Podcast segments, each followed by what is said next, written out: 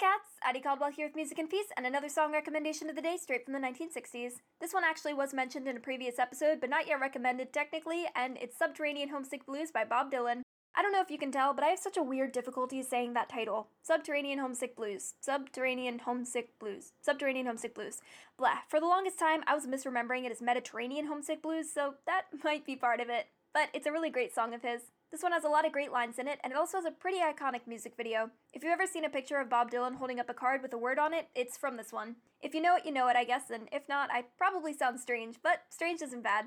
This one was released on Bob's fifth studio album, Bringing It All Back Home, but before it was on the album, it was a single released as the A side to She Belongs to Me. A strange pairing, I think, but they're both great songs. This is one of Bob's first electric recordings, which is pretty awesome, and it still remains that folk vibe though. Like I said before, it kind of creates this element of folk rap, and I really dig that. As someone who naturally tends to talk really quickly, I have a fondness for music that tends to just be spoken rhythmically. It's unique. It's very Bob Dylan. And I hope you enjoyed this one and that you're enjoying your day whenever this finds you.